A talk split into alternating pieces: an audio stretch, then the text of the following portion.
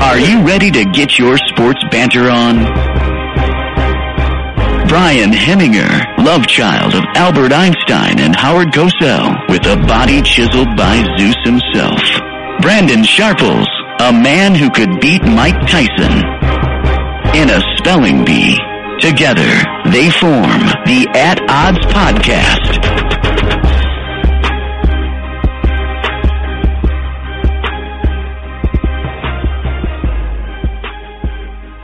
Ladies and gentlemen, welcome to the At Odds podcast, back from the dead, brought to you by Belly Up Sports. I am your host, Brian Heminger, joined today by our fabulous co-hosts, Brandon Sharples. Brandon, how you doing today, man? Pretty good, Brian. Uh, what happened to calling me Silky Smooth, baby? I forgot. No, it's it's good to been be what back. four months? Yeah, Brandon. Silky Smooth Sharples.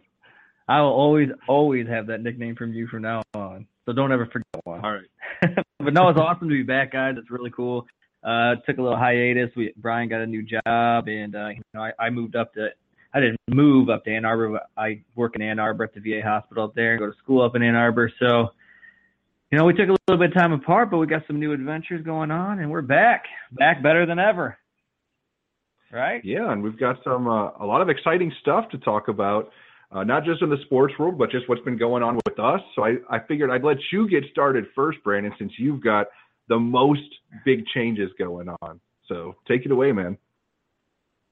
All right. So, like I said, I moved up to Ann Arbor. Uh, I'm working in the oncology hematology with cancer patients up there. Um, you know, some of the best and worst times up there. You know what I mean? So I don't want to get too much into that. This is a good time. Uh, but uh, that was something I that I started. I started going to school at Eastern Michigan University. I'll be starting at University of Michigan. I'll be a Wolverine in the fall, and uh, I'm starting to. I actually changed my major. Um, I was a molecular biology major, and I actually was going into my senior year. I'm pretty far into that degree, and I just kind of had a change of heart of what I wanted to do with my life. I think that's okay. You know, I think everybody needs to start figuring out ways to enjoy their life instead of just kind of going with emotions and picking something. And what and what I enjoy the most is I'm, you know, I love sports. I love talking about sports. I love writing about sports. I love this podcast. I love writing. I write, you know, little small movie scripts. I write show scripts, and I'm hoping to move that forward. So I changed my degree to electronic media with the emphasis on uh, journalism and television. And uh, you know, it's, it's something I'm pretty excited about, and I think that's gonna kind of mend well what we're doing here. Um, we just started this Belly Up Sports, which is a new sports media company that me, Mike Brown, uh, Blaine Napier, and yourself, Brian, have all kind of chipped in and and started over here in the last week. We really got things rolling. We got our we got our website going up, bellyupsports.com. We got Twitter at bellyupsports. We got our Facebook page, and you know things are things were launched today. We launched it today. So if uh, any listeners out there or future listeners, go ahead and check those places out. It's super excited about that. We got a lot of things going on. Um, some little things I want to talk about with that is, uh, in addition to this podcast that we've kind of blended together with that with that company that we started, um, we're going to be I'm going to be and uh, and whoever else whoever wants to join me, Brian, you can join me, Blaine, Mike, anybody that wants to join me. Um, I'm I'm going to be resigning from my position at the VA starting at the end of this month, and I'm going to focus 100% of my attention on finishing school and running this company with these guys. And I'm super excited. And I'm, what I'm going to be doing is I'm going to be starting in Ohio and up into Michigan, Ann Arbor, uh, Toledo, Cleveland, Cincinnati, Dayton, Columbus, anywhere, you know, into Fort Wayne, anywhere. And I'm going to be traveling to different restaurants, um, and different uh, breweries. I'm going to be trying different craft beers. I'm going to be trying, uh, you know, man food, wings, beer, uh, ribs, chicken, all that stuff. Just really, uh, I'm going to really hone in on with a man life. You know what I mean? What it takes to be a man these days. And uh, I'm going to be eating all this food. I'm going to be doing reviews on it.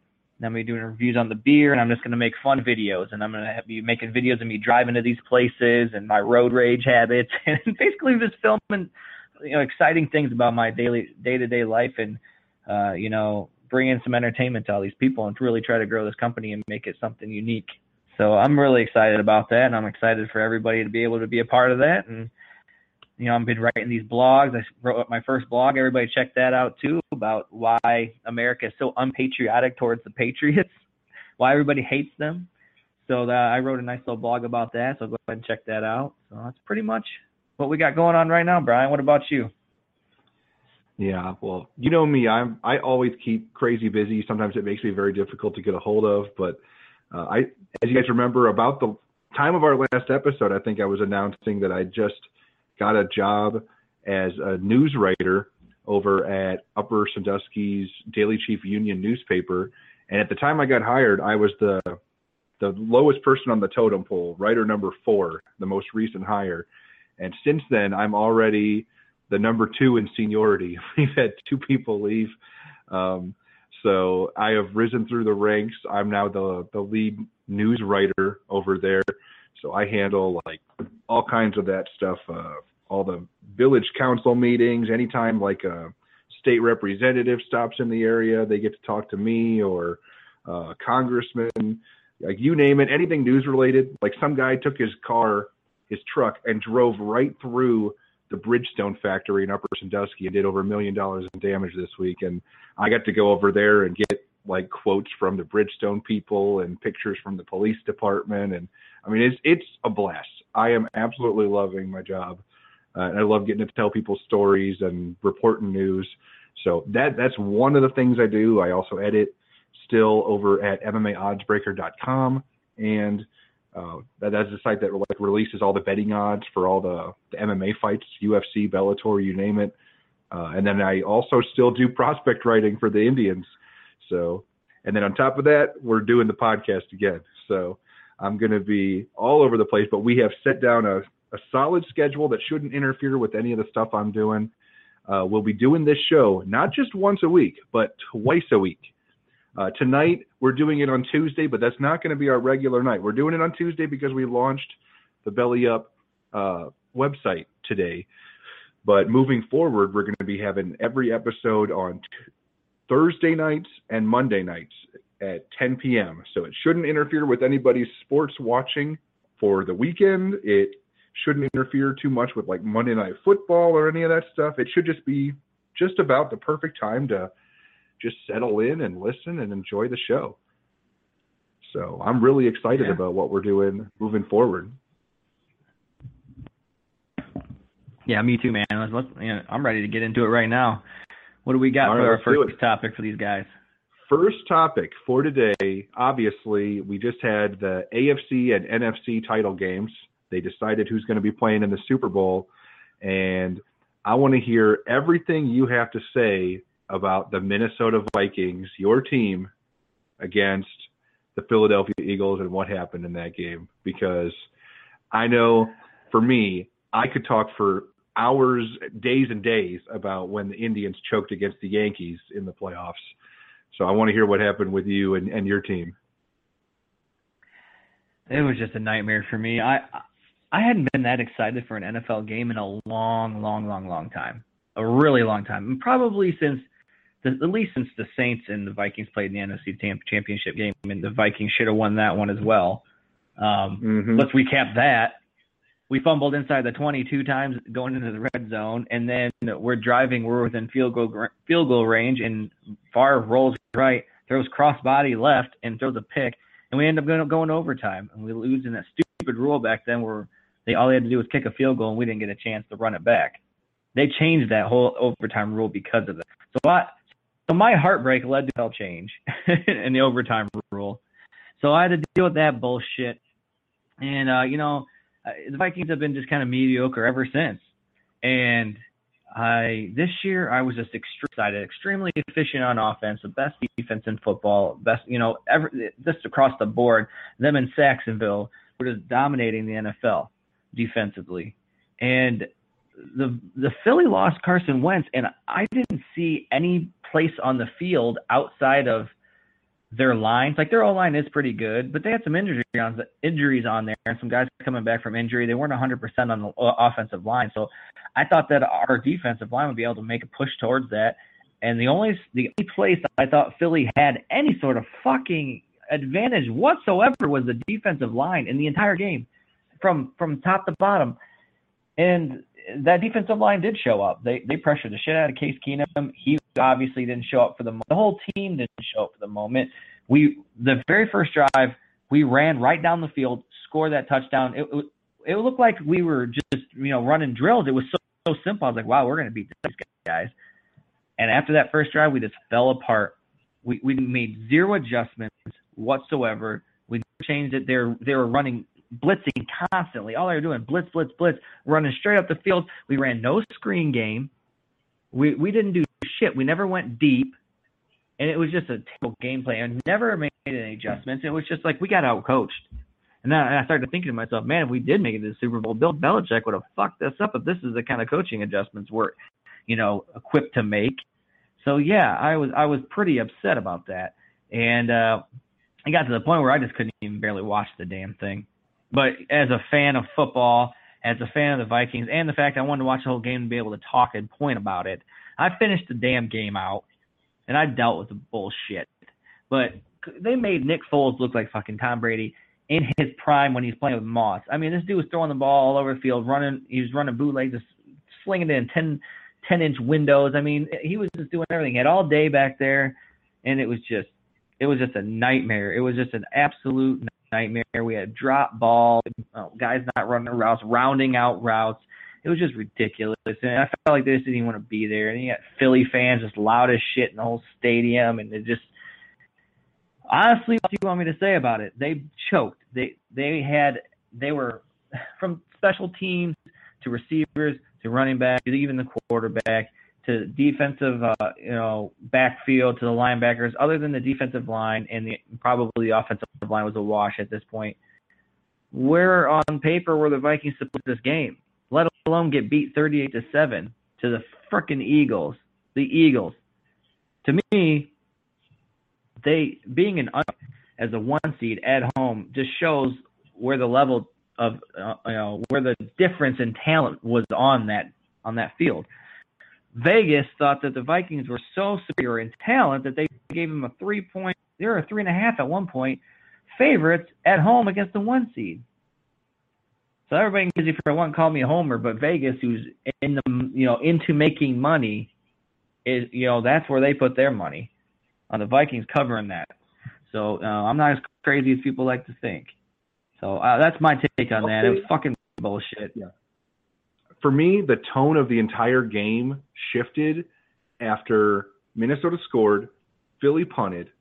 Like that's the moment right there where Minnesota could have like put a stranglehold on the Eagles. They get the ball. Yeah. They, they have a six. They, they get six plays in, and then boom, interception for a touchdown. Minnesota hey, never give me a break on that throw on that throw. What the hell was he doing? They said, "Oh, you know, his arm got hit. He didn't. He wasn't able to make the throw. It, you know, that's why it was a little short." Even if he wasn't, even if he didn't get interfered with, even if he just had a clean pocket to throw the ball, where was the ball going to go? He was double teamed. It was a terrible decision to throw that ball. Nobody's tackling. McKinnon gets blocked, and it was just freaking Dar- Darby, Ronald Darby, just levels McKinnon, the only guy on the field that could even make the tackle to stop that. So, you know, from that moment on, it was just over. And, and if you saw my Facebook, once they scored that second time, I even wrote, like, yeah, this shit's over. You can just tell. I, I'm really good at, like, telling what the flow of the game. Like, I will say it's over because even if it's 14 nothing, everybody's like, oh, no, these comebacks happen. Not likely. Not likely. Like when they were playing the Saints, when the Saints came became within two, I was like, this game's over. I go, we can't move the ball, and we're not stopping anybody. This game's over. I'm, I'm sitting here at my parents' house with my stepdad next to me. He's like, oh, it ain't over, Brandon, ain't over till it's over. And then Saints kicked the field goal to win the game. And obviously, we we had that miracle and we won the game. Obviously, but it mm-hmm. took a miracle. I still knew that we are it was basically over. Is because you can tell by the flow of the game, and I can tell by the flow of that game that the Vikings were just not going to win that game. Especially when I thought maybe when they came at well, one, they gave up that field goal. at the very end of the fir- of the first half, and that was just terrible. So that really put a damper on it. Then Philly got the ball back, and they made adjustments. It was over. The Vikings just they just like to make heartbreak for everybody. They they had no business losing to the Saints in, in 2009, in 2010. Well, it was 2010, but 2009 season. They had no business losing this. They kept fumbling the ball away, like I said earlier. And 90, uh, 98 when Moss's rookie year, they're 15 and one. They lose Dirty Birds when Gary Anderson misses the only kick all year. Goes overtime. Yep. They lose in overtime. Uh, they get blown out by the Giants in 02. Or no, that was 2001. Yeah, 2001. They got blown out by the Giants like 49-7, something like that, or 49. It was I can't even remember. I, was, I remember just fear being furious and getting blown up people calling my phone. This is back. This is pre cell phone days, so people were actually calling my house phone to fr- fucking harass me about that Giants game. So I was like, you know, I want to you know sympathize I mean? with you. I really do. But being a Browns fan and just watching my team go 0 and 16, it's tough. no, you can sympathize with me because as as, yeah, as you know, remarkable as the Browns fans are, heartbreak, but yeah, well, it's not even just that. It's that you know we're there, we're right there we, you know, there was a, we were favored to win that game to go to the Super Bowl and play in our home field. Yeah. And the Browns, you know, they they're just the Browns. You know, it's one of those things where like you, the Browns fans get super pissed, but they're never going anywhere. Do you remember the, uh, our last podcast that we had about the NFL? We both thought the Browns would be good. I thought they'd be eight and eight. Like they have a good roster. Yeah, I, I didn't expect them. I didn't expect them quite to be eight and eight, but I thought that they would. I, I think I joked that I thought they would double their win total from last year, and the year before they had one win, and they couldn't even do that. uh, yeah. So, but no, yeah. Let's, the fight. Talk about, let's talk about a game that was actually competitive, and it was you know the Patriots Jaguars. That's the one everybody's talking about. Yeah, Brady with go, another fourth quarter comeback. Go ahead, so, talk about it. I I got all kinds of things to say about that, but I'll let you go first, and I and I'll, well, I'll interject if I have to. Oh, that's fine. Um, you know, it was it was a, a classic battle. Uh, you know, it seems like this happens all the time. Like a team can get out and jump on the Patriots, and then you know Belichick makes some sort of genius adjustment. I hate that asshole so much, but I I respect him. And then they make this crazy comeback. It happened in the Super Bowl. It happened, you know, constantly throughout the season. It happened in the. I think it happened the, the other game in the playoffs too, uh, before the Jaguars. So, I mean, it just it just feels like you can never count the Patriots out, no matter what. And you just, I want them to lose. I, I I'm one of those assholes that uh, is constantly cheering against the Patriots because maybe because I'm just so used to failure from my teams that I I hate the teams that have constant success. So I want them so to go down. Is it safe to say that you just don't like their success? That you you just you will admit that you have a little bit of a jealousy towards their success. Oh, of course, especially being a fan of Ohio sports. Um, you know, the one shining, bright, shining moment for Ohio sports fans is is the Buckeyes. I mean, because our most of our teams have just been massive losers. I mean, the Indians right now are the longest uh, team in baseball without a championship. Like now, like the White Sox got theirs, the Red Sox got theirs, the Cubs got theirs, and now the Indians since 1940. I'm a Rangers fan my entire life, and we have zero. I know they've never had one, but you know what? The Rangers didn't exist when the Indians won their last World Series, so the Indians still got you beat. Yeah, we we we we, we were made in the in the 70s, but yeah, um, it's it's interesting. It's interesting that, that the that the Browns uh that the Browns do have a lot of history of either passing oh. up I actually have a, players. Yeah, I have a funny or, for you. Before, before we get to that, okay? In yeah. the last 20 years, okay, or no, in the last 30 years, who is the winningest Browns coach? Eric Mangini. Nope. Who is it? Bill Belichick. Are you shitting me? no. he did. He was only the there for like one two year. or three seasons, and that fucker won like ten games each year. and they went to the playoffs That every year though, awesome. before they before they left. hey, they It left was Bill though. Belichick. It's that's that's great, man. That is awesome. He's the best. I mean, you can't deny this kind of shit, and I'm glad that you can openly admit you seem to have character. So at least you can admit that it's just kind of a jealousy thing, that you're just sick of seeing the same people. There's other people that just go step further, and it's just always, oh, the refs this, Bella or Belichick's paying the refs, he's whispering in their ear, or, or Goodell, you know, he makes so much money off of Patriots winning. He doesn't make money off the Patriots winning. The dude went on a witch hunt that destroyed Tom Brady's reputation and, and forced the Supreme Court to uphold a four-game ban on his ass. Fined the Patriots, you know, about a million dollars in total, and took their draft pick away from them. Why the why the hell? Still make the Super Bowl. Yeah, why the fuck would he want? Why? Yeah, and they won. Why the hell would he want the Patriots to keep winning? It, it takes away from the parity of the league for one, and and two, he it makes him look like an ass because he because he tried to destroy them pretty much, and they still won. The only thing that you can even consider some sort of conspiracy is that maybe the Patriots winning all the time creates some sort of buzz that unites the entire country to, to watch them lose. You know, it's like everybody always talk mad shit about Floyd Mayweather, but when the dude Mhm. fought, everybody watched because they're hoping to catch them him lose. They wanted to be a part of that. They wanted to be a part of his failure. That's how sad we are as a society that we would pay money to see people fail to make to make ourselves feel better at our shortcomings. And that's all it is. To me, it's, Yeah, it's not it's not always shortcomings though. Sometimes you know people play up being the villain because that makes money. Like people will I love root against you. So yeah, exactly. So it's it's not always that they hate success. It's also you know they just hate a bad guy and they want to see the bad guy lose. And if you play that role, you can make a shit ton of money. Yeah, but usually the bad guy is like a very successful person. so I think Mhm. it co- coincides. Like people always like to play the moral card, uh, cheating bastards, blah blah blah. But dude, those are the same people that are probably cheating at their job, or you know, lackluster, cheating on their spouses. You know, they don't have the highest moral ground either. But they, but they just, they just will get on these forums and these chats and just sh- trash the shit out of Tom Brady and the Patriots trying to like devalue his greatness, saying that oh deflate gate, Spygate, blah blah blah. You know what? Everybody that's listening to this, I wrote that blog and it has all this in there.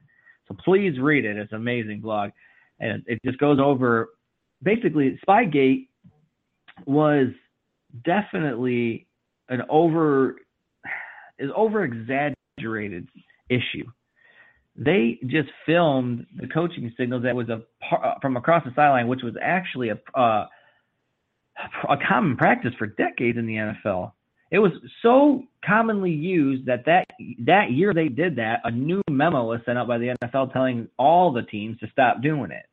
The Patriots just didn't listen to the memo and, and did it in a different way. And it was week two of the season. And what did they do once they got called out? They they basically proved they wanted to prove to America that hey, this is some bullshit. It gives you the slightest advantages, if any. So guess what we're gonna do? We're gonna set every scoring record in the NFL. Brady's gonna throw 50 touchdown passes. Moss is gonna catch 23, and we're gonna go 60 and 0 and shove it up your asses. And they did. They killed everybody, and that's what they did. And uh, you know, same with the Flake Gate. It's it's ridiculous. The balls were deflated so slightly that a, a freaking teenager actually did the math on this, and th- their math was wrong, and they definitely could have deflated due to the cold. But what they did do is they replaced the balls with regulation air in them in the second half, and they outscored them. The Colts twenty eight nothing, and it was 17-7 at half. They they proceeded to outscore them twenty eight nothing in the second half with regulation balls. Where in that is there a tainted Super Bowl that everybody calls Deflategate tainted? How's that tainted? The dude took regulation balls and beat their ass even more. And then when everybody was on their ass about it, they went to the Super Bowl's regulation and beat the Legion of Boom and won again. So it's like, where's all this tainted bullshit at? It's ridiculous. It is ridiculous. The refs are not in their po- back pocket. It just, it, I, I cringe every the two times this year when the when the Patriots were on the winning end of like the overturned touchdowns, like with uh, Buffalo and the Jets. It was I cringe because I'm like, great. The whole goddamn country is going to be talking shit about Tom Brady and, and, and saying that this is rigged and all this other shit. I just cringe. But you know, this shit happened to the Lions. The Lions were the originators of getting fucked over by touchdowns getting reversed. Remember that Calvin Johnson? There was like a couple of them that happened Oh, yeah. The Patriots, the Patriots were nowhere near that damn game, but nobody cares because I can't even. I because you guess what? You can't even. I don't even remember who they were playing that Calvin Johnson catch. I really don't remember when it when they re- reversed that Calvin Johnson touchdown because he had the ball in his hand and touched the ground. I don't even remember who they were playing, and that's why the, the America doesn't care because it was an insignificant team they were playing and didn't have any significance on the field or on the season. But they but with the Patriots, they know the Patriots are so good that they don't want the average Joe teams to be getting screwed by the Patriots getting any sort of advantage.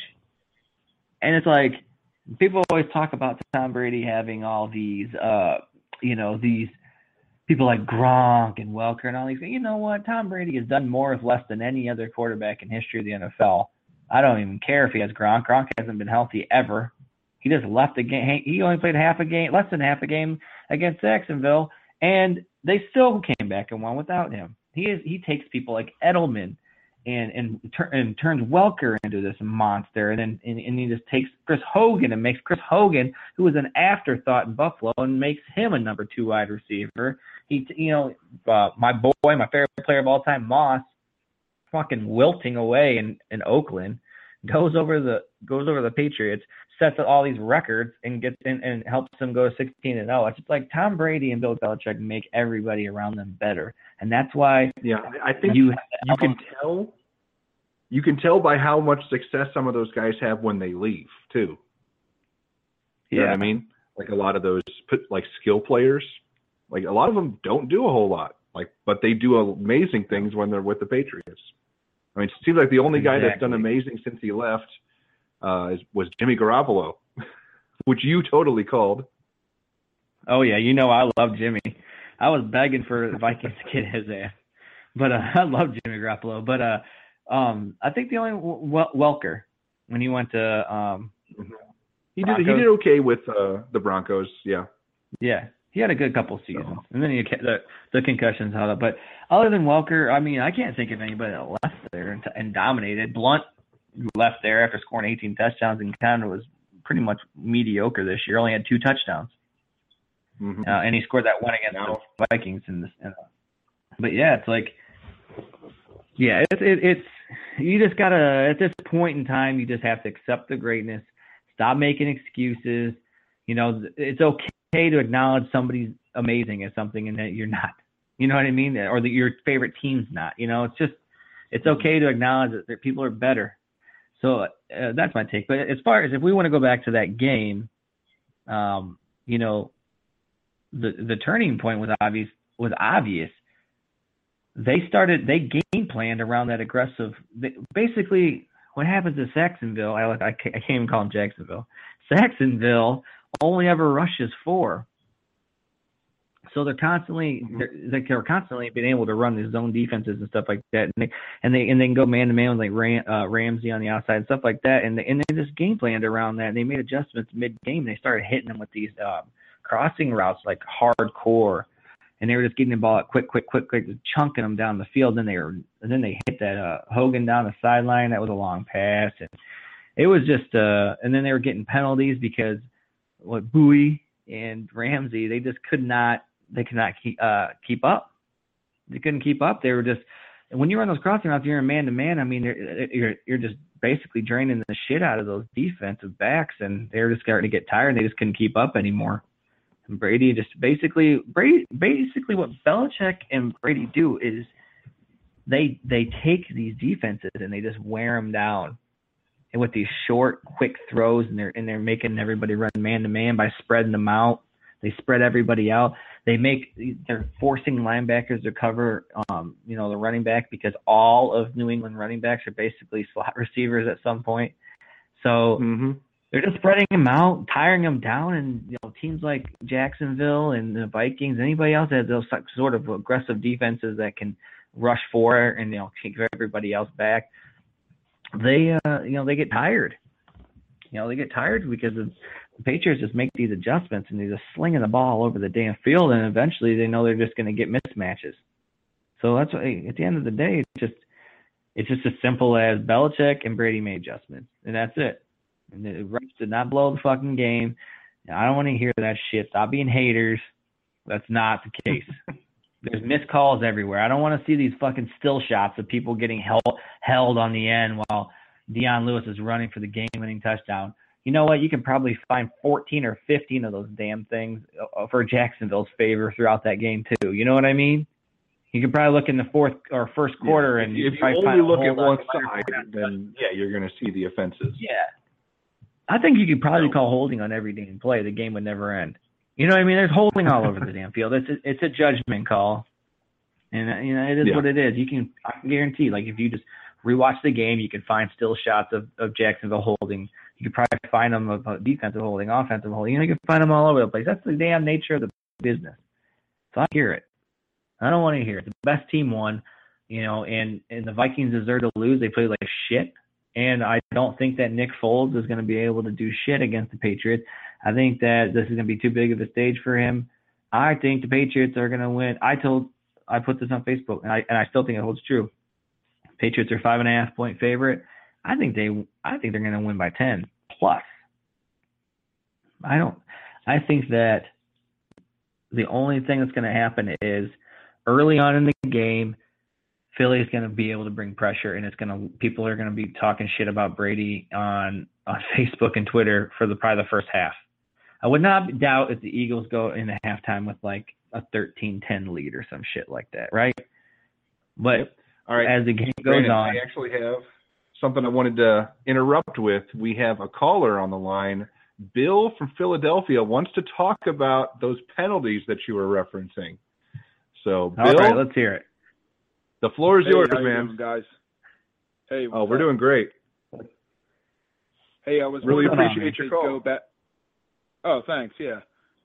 Hey, I was I was wondering real quick if we could go back and talk about the gay play. Uh, are you guys not partners? No, we're not partners. Bill. Oh, you you, uh, you kind of come off as as partners. You have- you I don't know. You kind of come off as a douchebag. Hey, if you want to talk about sports, we can talk about sports. If we want to talk about how shitty Philly fans are, we got one right on the fucking line right now. Uh, You guys are a first bunch of fucking first dickweeds. caller. I love it. I love it. All right, we've got another caller on the line. I'm going to go check on them. So, Brandon, we'll see what happens. oh Lord. that shit's so funny. But yeah, Patriots, they're gonna win the Super Bowl by ten plus. That's the way it's gonna happen because Philly's garbage. And that's why everybody fucking Philly fans, I'm gonna tell you right now, you're the only shitty fan base in the entire country that could possibly make the country root for the Patriots. Because you talk shit about 99 year old women and you fucking spit and throw beer on people. Are you All right, back, we've Brian? Got another caller. Yeah, we've got another caller. Mitch from St. Louis wants to talk about the comparison of Foles and Brady. So, Mitch, take it away, man. Hey, how's it going? How's it going, Oh, it's going Great good. tonight. Um, yeah, it was kind of just, you know, looking at the comparisons between like Brady and Foles, and I want to know which one you think would wear like a bigger jock strap. Dude, Brady Would definitely wear a bigger Foles or jock Brady? strap. Um, Dude, the, the you ever balls put on Brady Brady, definitely, definitely Brady. Hey, let, let's talk about this for one. One, Brady is extremely handsome. Two, he's banging Hold Giselle. on, this is my show. We're going to talk about hockey now. No, we're not going to talk about hockey. You want to talk about Vladimir No. Skapinovich Davidovich throwing a fucking slap shot? I don't care. We're we're going to talk about Brady's cock going into you. That's what we're going to talk about. All Two right? colors, two bright colors. Man, oh shit! I need to start remembering these phone numbers they're calling in from. No, let him call, dude. This is fun shit. No, I like it. I like it. I, I will never turn down a prank caller. I will get let them Hey, get their remember, jab in. Hey, Hemi, Do you remember Yeah, that I dude called remember after you, you ended up talking for like ten minutes with that one guy about conspiracy theories and aliens and shit. Like it was No, remember he said dude, that was the best. He said he wanted to attach rocket ships to the Earth and be able to move it out of our asteroid's orbit. And I'm like, he said, "I've been uh, abducted." This is how we talked. I've been abducted by aliens, and then they shove shit up my asshole. Do you remember that? And you fucking hung up on him. I, go, Brian, what are you I'll- doing? You go- And you go, dude, we can't waste 15 minutes with this guy talking about shoving shit up his ass. I'll never forget. I was doing Bloody Elbow Radio with Matt Bishop, and we had a guy call in, and we were talking about like how good of somebody was on the ground in in UFC, like with their Brazilian Jiu-Jitsu ability. And this guy goes, "I've actually rolled with him," and we're like, "Really? Tell us about it." And he's like, "Yeah, uh, we were, you know, working on our Brazilian Jiu-Jitsu. We were doing some sparring, and." He got on top of me, and then and then he entered me, and we're just like, "Fuck!"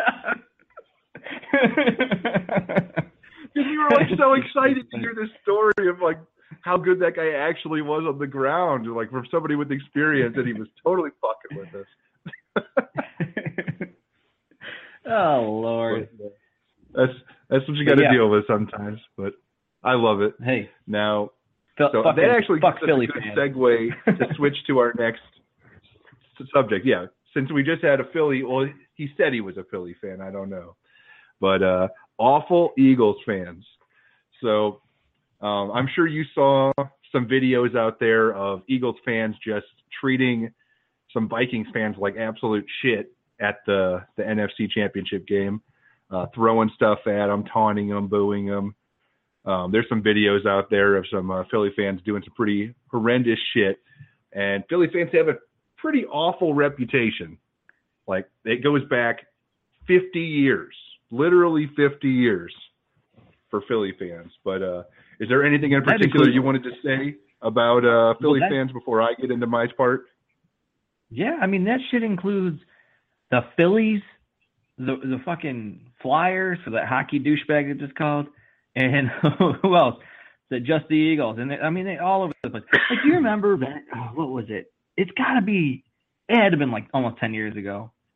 But that Philly, that guy intentionally threw up on an eleven-year-old girl at the Philly Yep, stadium. I remember that. Yeah, he stuck his fingers down his throat and puked on shit. I think Yeah, his name was the Puke Man. I don't know what it was, but it was one of those. I rem. I will, I will never forget that. It's just shit like Mhm. that, and they and they you know the Philly fans they they fucking beat up the Chief Zee, the fucking Redskins uh Redskins mascot. It was this like old black dude in a freaking in the Chief Zee outfit, and they just beat his ass. Just shit like that. In uh, and they and oh, do you remember like and they dra- like when they drafted McNabb, they booed the shit Yep, out of that's him. on He my list, like a franchise quarterback. Ends Yeah, it's just like having a great career, and then they boo the shit out of him. take yeah, Or the night him he to got Super Bowl and everything. Yeah, and that, and like they used to That's do awful. things like the Philly fans are crazy. They throw them bot. Remember they wasn't it the Philly fans that threw the fucking big batteries on the field? Yep, Was they that threw the Philly batteries fans? at JD Drew. Yeah, and they threw beer bottles at Ryan Howard. Fucking douchebags. Mhm. And they, yeah, it, it, oh my god. You know I've got shit. more. I've got more. If you want to hear them, some all-time awful Philly fan moments. So I don't know if you remember this. Uh, this was when uh, the Phillies were playing the Cardinals, and Albert Pujols was in his absolute prime. He's up to bat. Some asshole Philly fan has a giant green laser pointer, and he shines it right in Pujols' eyes while he's up to bat. You could literally see it on television. Just this big green shit on his face. Like probably a what fucking dick. shape of an eagle. probably e- a shape of an And eagle then- laser pointer right on his eye. Here's here's classic Philly. Michael Irvin suffers a career-ending injury in 1999 at Philadelphia, and Phillies fans cheered. One of the greatest receivers Oh, of all time. Um, oh yeah. All right. Here's another one. This one, this is a classic, okay? The very first person to ever have a successful hand transplant in the United States got brought out to throw the first pitch at a Phillies game, the ceremonial first pitch. and his pitch Yeah. didn't go so well. He had a fucking hand transplant. Okay, he bounced it. He got booed. It. He got booed Oh by Philly fans. Is first funny. Successful United States hand transplant got his ass booed. Come on, guys. And then number one all time, it's literally the 50 year anniversary this year. Phillies or the Eagles fans booed Santa Claus. They brought him out at halftime of a game. They were on a two game winning streak at the time, and I think they were winning seven nothing.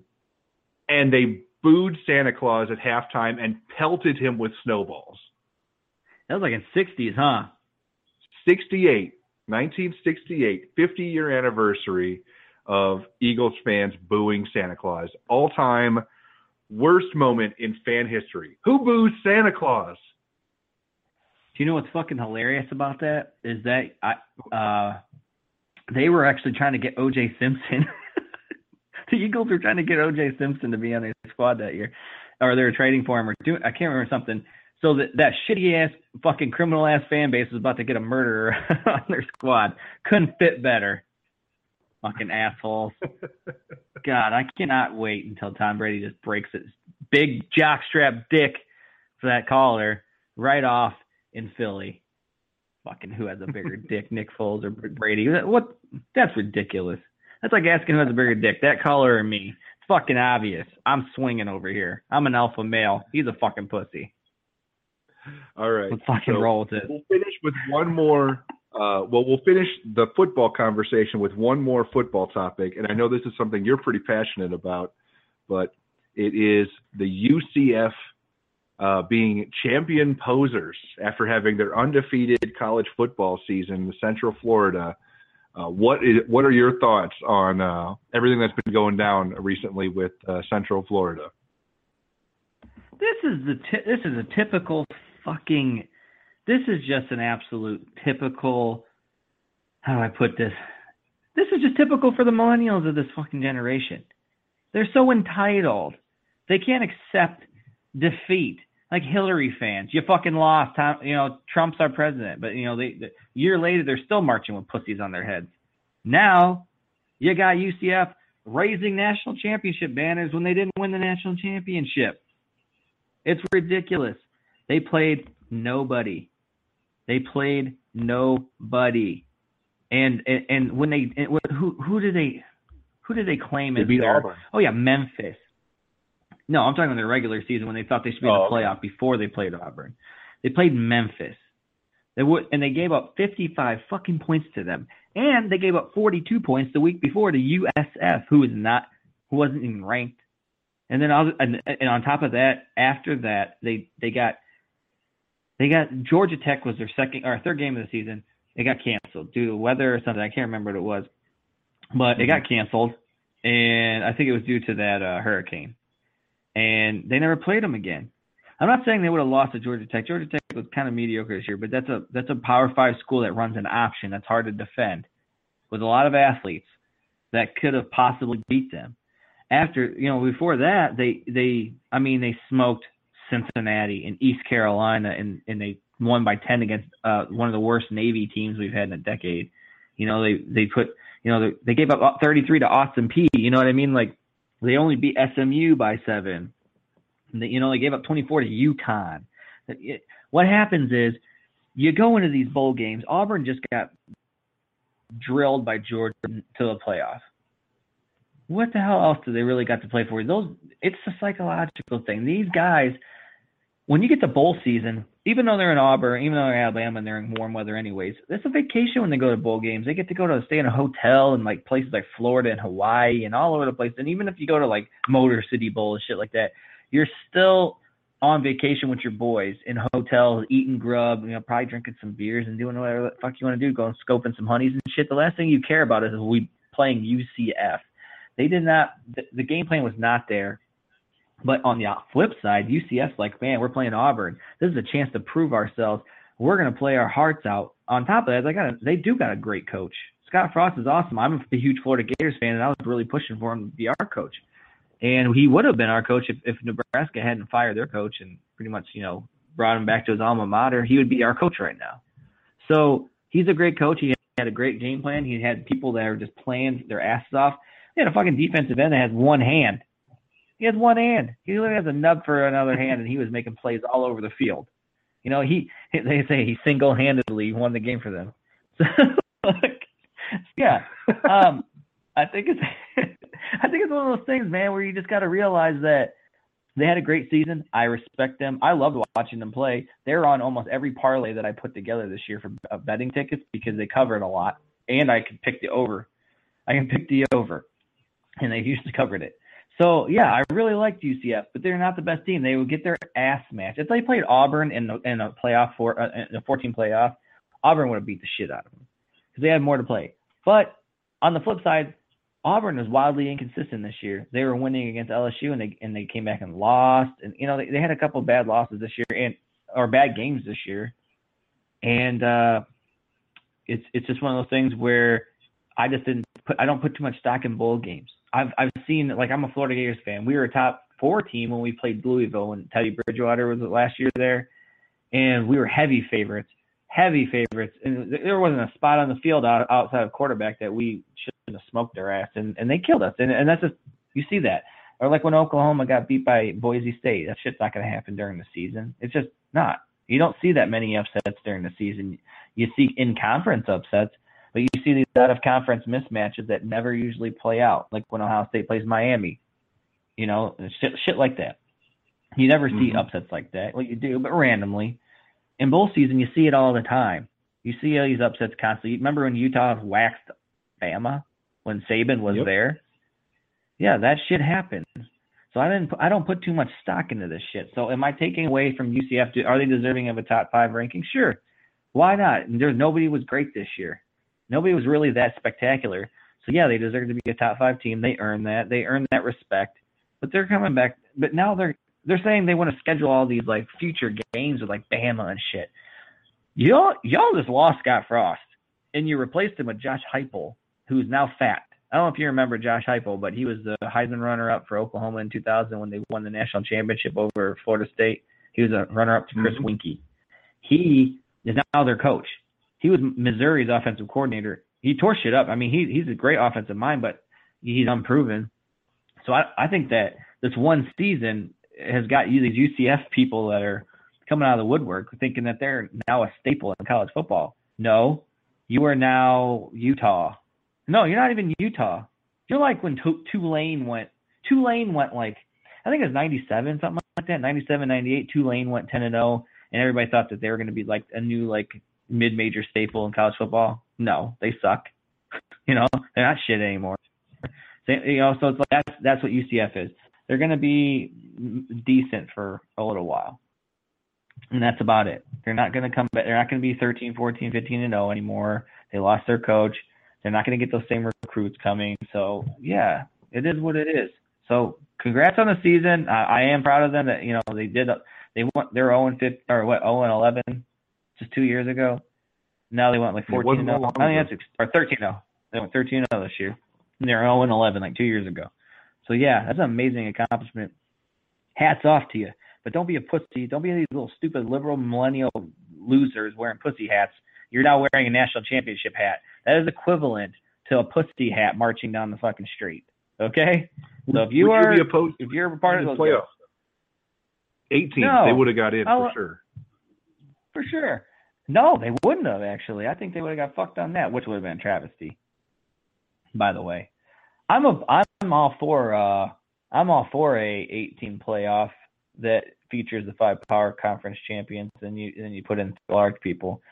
Um and one of them may being like the mid major guys.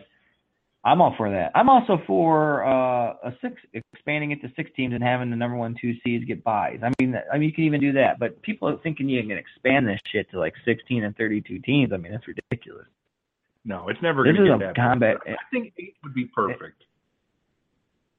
Because yeah. I, I, don't see no, why, right. why you would ever need to do 16, but I think eight and, would and be people just keep right. saying, yeah, and then well they're they're expanding down and saying like Division two, Division three, FCS. All those guys are they're in the uh they have a playoff system and it's kind of extensive. Well, you want to know something? You get injuries in football, and as much as it sucks for them in Division Two, Three, like not to give as much respect, and they do produce a handful of NFL guys every couple of years. These guys in Division One, you're you're kind of gambling with their futures. These guys are going to be going pro. Not you know not all of them, obviously, a smaller percentage of them, but you're still playing with guys alive when you're making them play an extra two games a season, and and it's teams like Alabama and Miami and uh, you know I'm just thinking of like good defenses that are coming up right now that you know are smashing people, and you're gonna make teams play extra games, and it's just like kind of like I can see expanding it to eight and adding an extra game, but like at the end of the day, you know you got to think of health, you got to think of the future of the NFL and all that stuff. So. I'm a business guy, you know. I'm my, I'm I'm business minded. You know, I'd be a good freaking sports agent. I, I'm all about thinking about the I'm thinking down the road, the monetary value of things, and and, and these guys are valuable. And you, I I don't want to damage products by you know extending the season another game. Each game is another chance for somebody to pull their ACL. So, yeah. So that's my take on that. What do you think? What do you think about UCF? Brian, you there?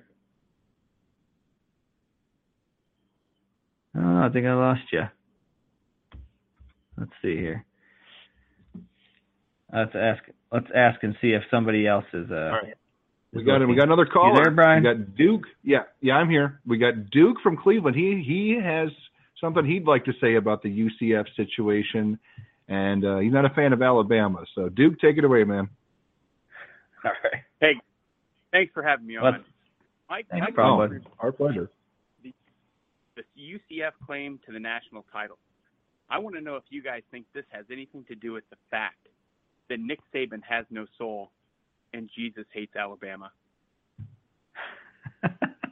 I think he has a See- soul. It's just been taken over by greatness. You know, and he's got that stone that's wrapped around that soul, and then you can never touch it. So it's in there. It's just he's harnessing all that power. I think Tom that's what it is. He sold that soul to the devil. Tom Brady. Who, Tom, Tom Brady? Like, see, my problem why- with why do you saying think that so? Jesus hates Alabama is if he hated them so much, why would they keep winning? And I hate Alabama, so I can't say Jesus hates Alabama because you would think he must like them a little bit if they keep winning the damn national championship every other year, which is just so frustrating to me. So I don't know. I, I, I have to counter the claim that divinity is against Alabama. If anything, they're in favor. Like they're they're blessed at Hey, times. They say they say Jesus resides in the South, right? They're all churchgoers down there. man. Alabama is one of the worst states in the United States in terms of like all the metrics, like bottom five, but they just continually get the elite athletes. So something has to be going on over there that uh, something something right is going on over there at that college with their recruiting and everything that they're able to continually uh, get these elite NFL ready players. That's Agreed. exactly what it That's is. my side. Well, they, and what what do you, what do you think about Tom Brady selling his soul? Do you think do you think it's because he's so good at football, or he's so good looking and he has a hot wife? Which which part of it is it? No, no, no. So Nick Saban sold his soul to the devil. Tom Brady showed me the receipt. Ah. I like it. I like it. oh and that might man. be he might have made a deal with the devil because how else would you get so many people to go to such an awful awful place? You know? Like lowest Yeah, Jesus. like literacy, lowest po- poverty, like the only thing worse than Alabama is like Mississippi in terms of the United States and like the. Arkansas, brother. Is Arkansas is worse? Pretty poor too. Uh, I know, It pretty much it all the SEC. between those three states. All the SEC Yeah, schools. That's why they. That's why those fans are so rabid for the damn football, brother. That's all they got. yeah. they live for those Saturdays. Well, thank you so much. You know, they ever, they, you know what they always say. You know, when you're unemployed, weekends are meaningless. you know who said that? Kenny's dad on South Park. He said, Oh, that's "You're funny. unemployed, weekends are meaningless." And Kyle's dad's like, "I don't know what the fuck to say to that." yeah. No, man, I get. It. I, you know. What, so you think that? What is your take on UCF though? I tried to ask you that. You kind of bluffed me in mid rant. Well, I came back my- to silence. I was is- like, uh, I didn't think that they belonged in the top four, but they are my argument for an expanded playoff. Is I think that they, you know, with the fact that they were able to beat Auburn, you know, say what you want, Auburn beat Alabama and Georgia. So the fact yeah, that Georgia they came were back able and to beat the shit out of them. I know, I know they did, but they still Auburn is was capable of beating both teams in the national championship game, and and UCF played amazing against them, and so I think that that is a good argument for an expanded playoff because based on the regular season alone, no, UCF did not deserve it, but they're a team that I think definitely would have been in an at-large bid for number eight, and who knows, like how amazing would it have been to see UCF beat like Ohio State in the first round and advanced and play somebody else? Like like if or if they'd what? have played Auburn or if they'd have played Auburn and then that would have sent them to play, you know, uh an Oklahoma or a Clemson. Like they're the ultimate underdog. It's like when George Mason went to the final four, you know? Hey, you know what? I'm all for UCF beating Ohio State's ass to get further in the playoffs. You know that. Yeah. Oh, Well, with my how Lord. inconsistent the Buckeyes were this year, it could have happened. I mean, the team that lost to Iowa could have get, got beat by anybody in the country that night. Not Florida. We were fucking Garbo. They were- Didn't you pick Florida to win the national championship during our college football? You goddamn right I did. Goddamn right I did. I don't give a shit. I, I need to I'm go back and save that audio. this, I don't care. Whatever. I did pick the Uh. Patriots to go win the Super Bowl, but I picked them undefeated. Remember, I said they're going to run the table, yeah, and then they lost to the Chiefs. I was like, "Fuck." Yeah, there goes that idea. yeah. But yeah, they said they lost their first game. Yeah, I was Uh, like, Jesus. what a I'm wild pretty year. sure that I cursed. Yeah, I cursed them for sure. Oh yeah, real quick, who do you think deserves M- uh, NFL MVP? Do you think Tom Brady deserves it? Do you think that uh, Todd Gurley deserves it, or do you think Carson Wentz deserves it, even though he missed three games? I go Todd Gurley, man. They always give it to quarterbacks, but I mean, Gurley had an absolutely monster year on a revitalized Rams team um, Yeah. that was one of the better teams in the league because of him.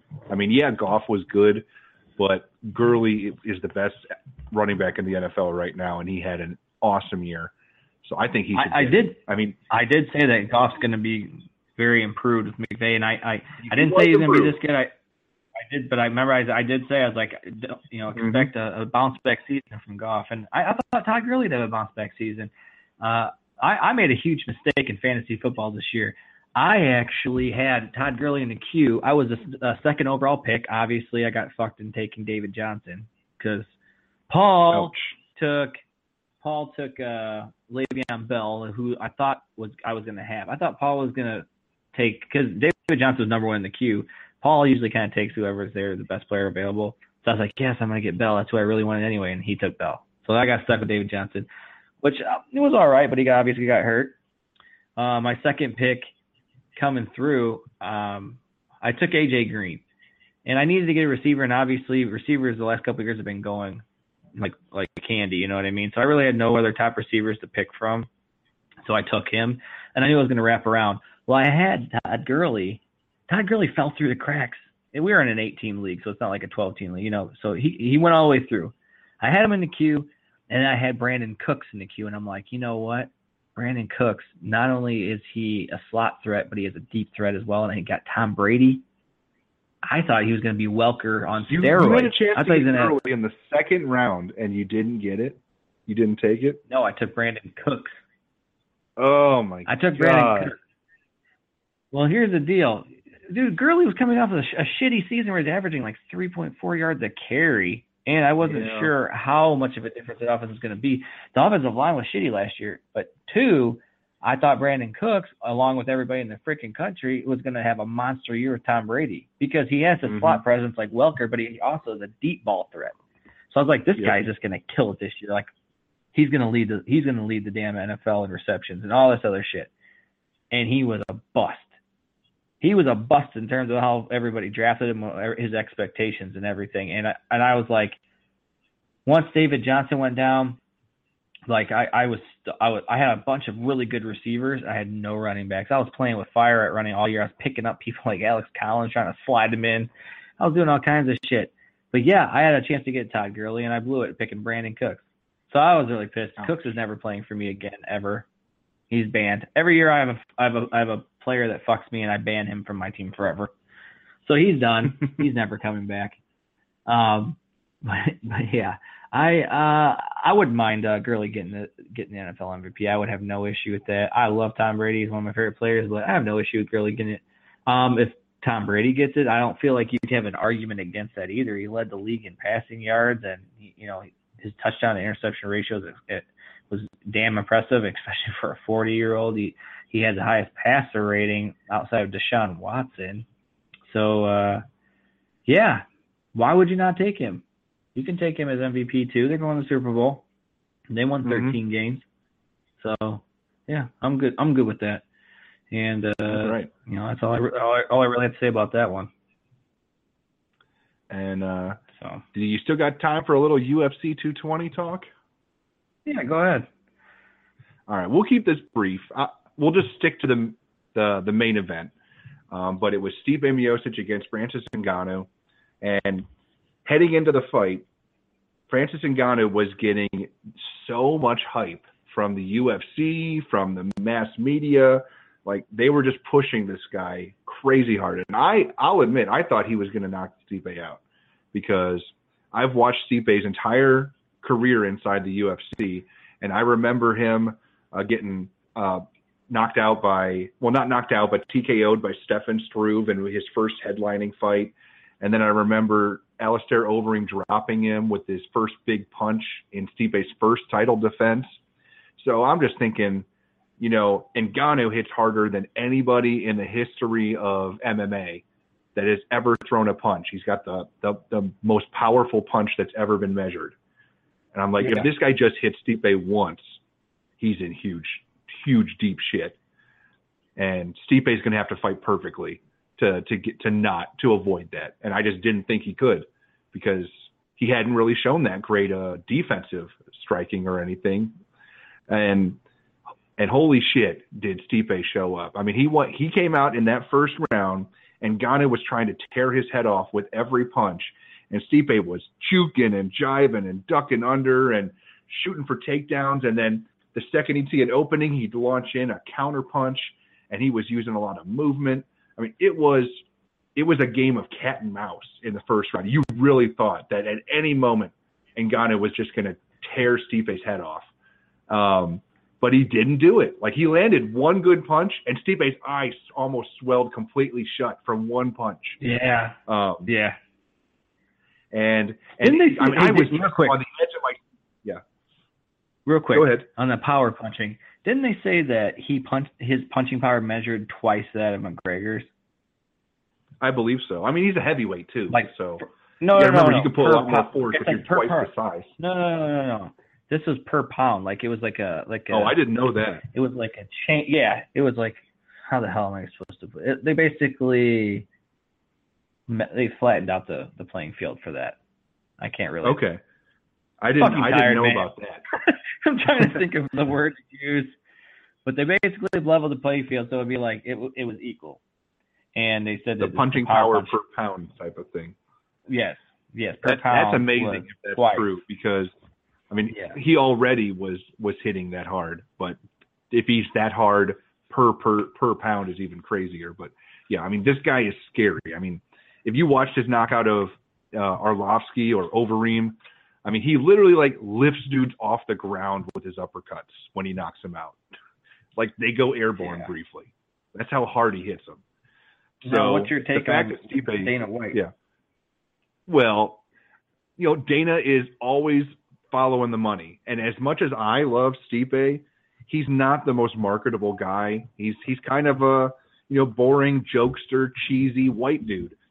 And Francis Ngannou is a guy that you could market as the next Tyson. So of course, Dana White was all aboard the Francis Ngannou hype train because he knew that he could make a lot more money with that guy. People would pay to watch this guy show up, fucking destroy someone in a minute, and then leave. Like that's what happened with Ronda Rousey. That's what happened with a lot of uh, you know the great fighters that have made a shit ton of money. So Yeah, did Yeah, see Dana the picture like when dollar. Stipe was on top of him? Like Dana White's basically hands like in his face, like shit. yeah, he's Just just like fuck cow." me. Yeah, but yeah, so basically Stipe survived, played survival in the first round, and then the second and Ngannou starts to slow down. Stipe just started unloading on him in the second round. Realized that it was going to be really difficult to knock this guy out on the feet, so Stipe started wrestling with him too, and then he just basically took him down and or clinched for the next three rounds and easily won uh, a monster unanimous decision. I mean, it was I thought that, perfect game plan for a fight. I thought Stipe could have like tried to knock him out with ground and pound, but I think you know he was playing it a little more safe. So he, I thought think he could have choked him. finished it.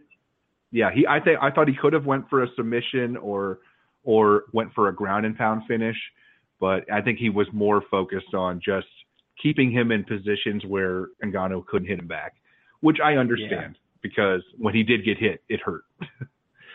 so And I have to give Matt another- to Stipe though for fighting a perfect fight. yeah. And another thing, it just exposed that Ngannou was kind of no, he's just a one-trick pony at this particular point in his career. He's only been in there for what four years. I mean, he hasn't really, Yeah, you know, he hasn't trained jiu-jitsu or anything like that. Stipe was already in the UFC Yeah. when Ngannou just And, uh, started his first fight. Now to keep it MMA on UFC, what what do you think of basically McGregor getting stripped of that title?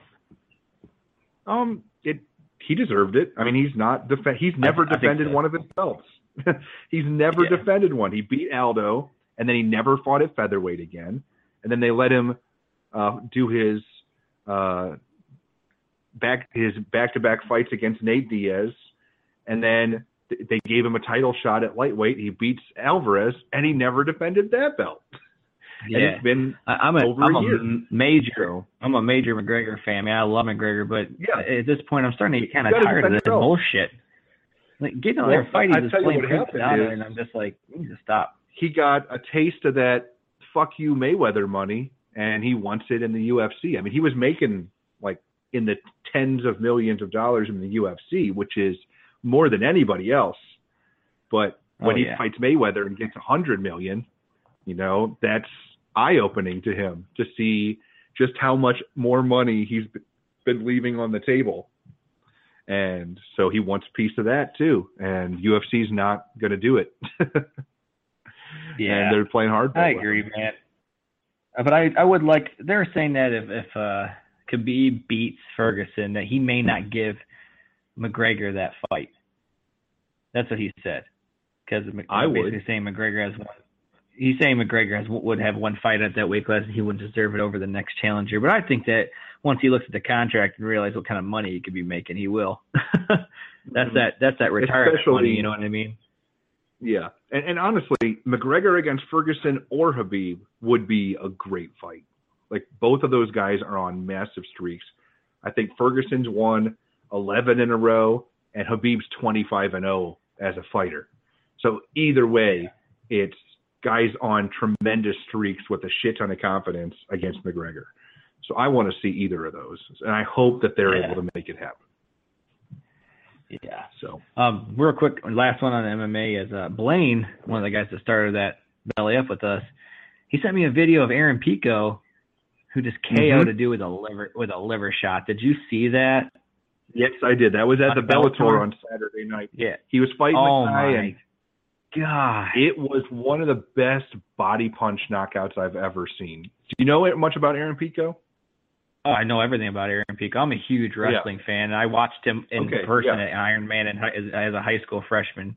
He's a, mo- a Mhm. monster. And it was crazy. Like Bellator had so much hype behind him when he first got signed, and then He got like KO'd. he didn't want.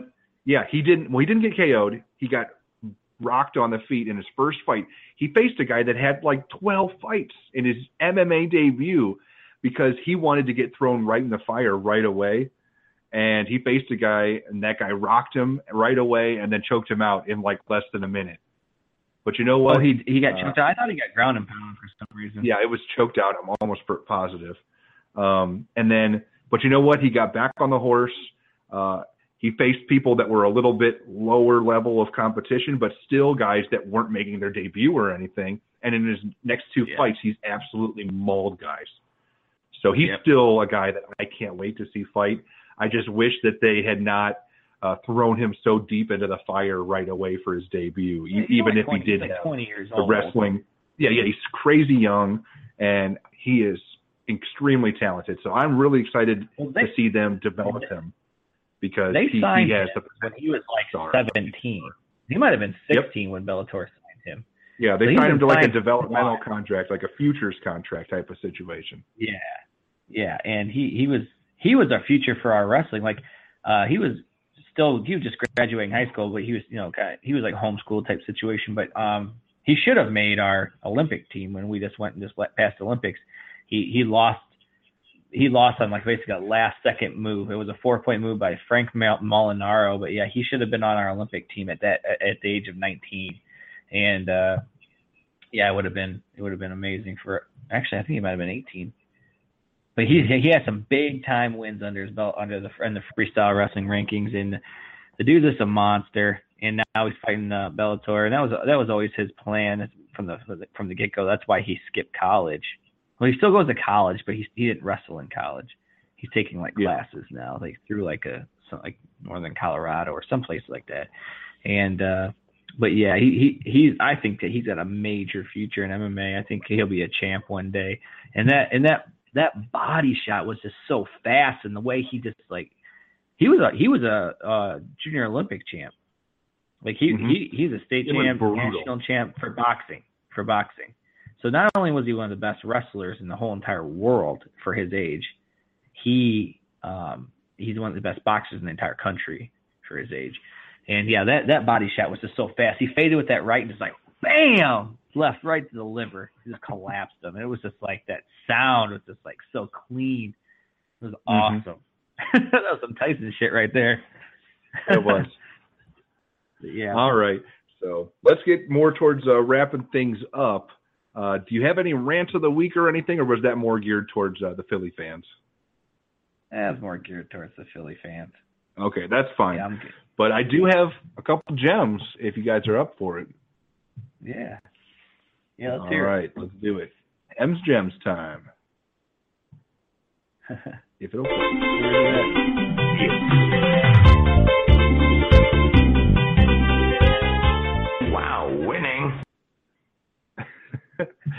so this this week for Hemm's Gems, we have a couple things. Um, first off, I want people to check out uh, a couple things on Netflix. Planet Earth Two is on Netflix. I think it's the greatest nature documentaries that have ever existed. If you haven't seen it, um, there's just one section on these hatching sea iguanas running away from snakes. Uh, Oh, like running for their lives right after hatching. Like that's Yeah. that's like just from the first episode. But if you just watch the whole thing, there are just fucking insane.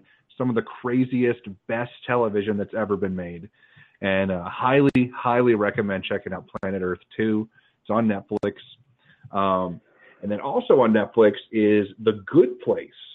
I had no idea what this was. I just it was recommended to me. I went and checked it out, and it was got Kristen Bell, Ted Danson, and basically Kristen Bell dies, and she gets sent to heaven, but she was a terrible person, and they got got it wrong, and uh, she's trying to like keep up the lie so she doesn't get sent to hell. So it's a very interesting concept for a show, and um, the the further you go into it, the more interesting it gets, the more plot twists and all kinds of crazy stuff happens. It's just a really unique concept for a show, so highly recommend checking that one out as well. So I'll keep them short since we're going to be doing two shows a week. I don't Hey, want to just I- I do got one, right away. Oh, you got Netflix one, huh? I, I got one for you. Uh, Black Mirror on Netflix. Oh yeah, Man, that's like the that's like I've- the Twilight Zone of our era. Yes, I have been addicted to Black Mirror since the first episode when uh, the the Prime Minister of England has to screw a pig on national television. yeah. So yeah. So I um, watched that and I was like, this is this is something new. Like holy shit. like jaw dropping. it's like new of stuff. characters, new stories every time, and uh, Mhm. I, the one that I watched that I really liked was these. You basically you get this like handheld thing, and these it's when they're dating. Did you see that one where they you, they get like uh matched up with different people, Yep. and you get this That one thing, was my favorite of the new season. yeah, it's got like Uh, the uh how much time you get to spend with them. So you have to spend like two Mhm. years with these people, and at the end, if you don't, if you're not the exact match, you go and you just basically go to a new person. That shit was cool. Yep. That was an awesome Yeah. episode, and I hope it wins them some Yeah. awards and shit. So, yeah, Yeah, highly so recommend. definitely- So, Yep. So I am all aboard the Black Mirror train. I I, I can't remember. I just couldn't remember if I'd ever even recommended that one. So, uh, yeah. But the new season just came out, so if you haven't watched it, please do. It is spectacular. So, all right. I think that'll Yep. do it for just about everything we had for today's show. So we'll be back on Thursday night. Uh, we'll probably be doing some UFC previews and then just whatever else crazy shit has gone on in the world of sports in the last in the next couple days and then we'll be back to our regularly scheduled programming of Monday night at 10 p.m. and Thursday nights at 10 p.m. moving forward. So just remember, tonight was just a one-off because of the debut of uh, Belly Up, uh, the Belly Up website. So make sure to check in with us Mondays and Thursdays. We'll be posting all of our archived podcasts on the Belly Up site, uh, our SoundCloud, our YouTube, uh, and our Facebook page as well. So make sure to check all of that stuff out. Do you have any closing words, Brandon? Yeah, just like I said, we just started the Belly Up Sports. We're really excited and we're really pushing this hard.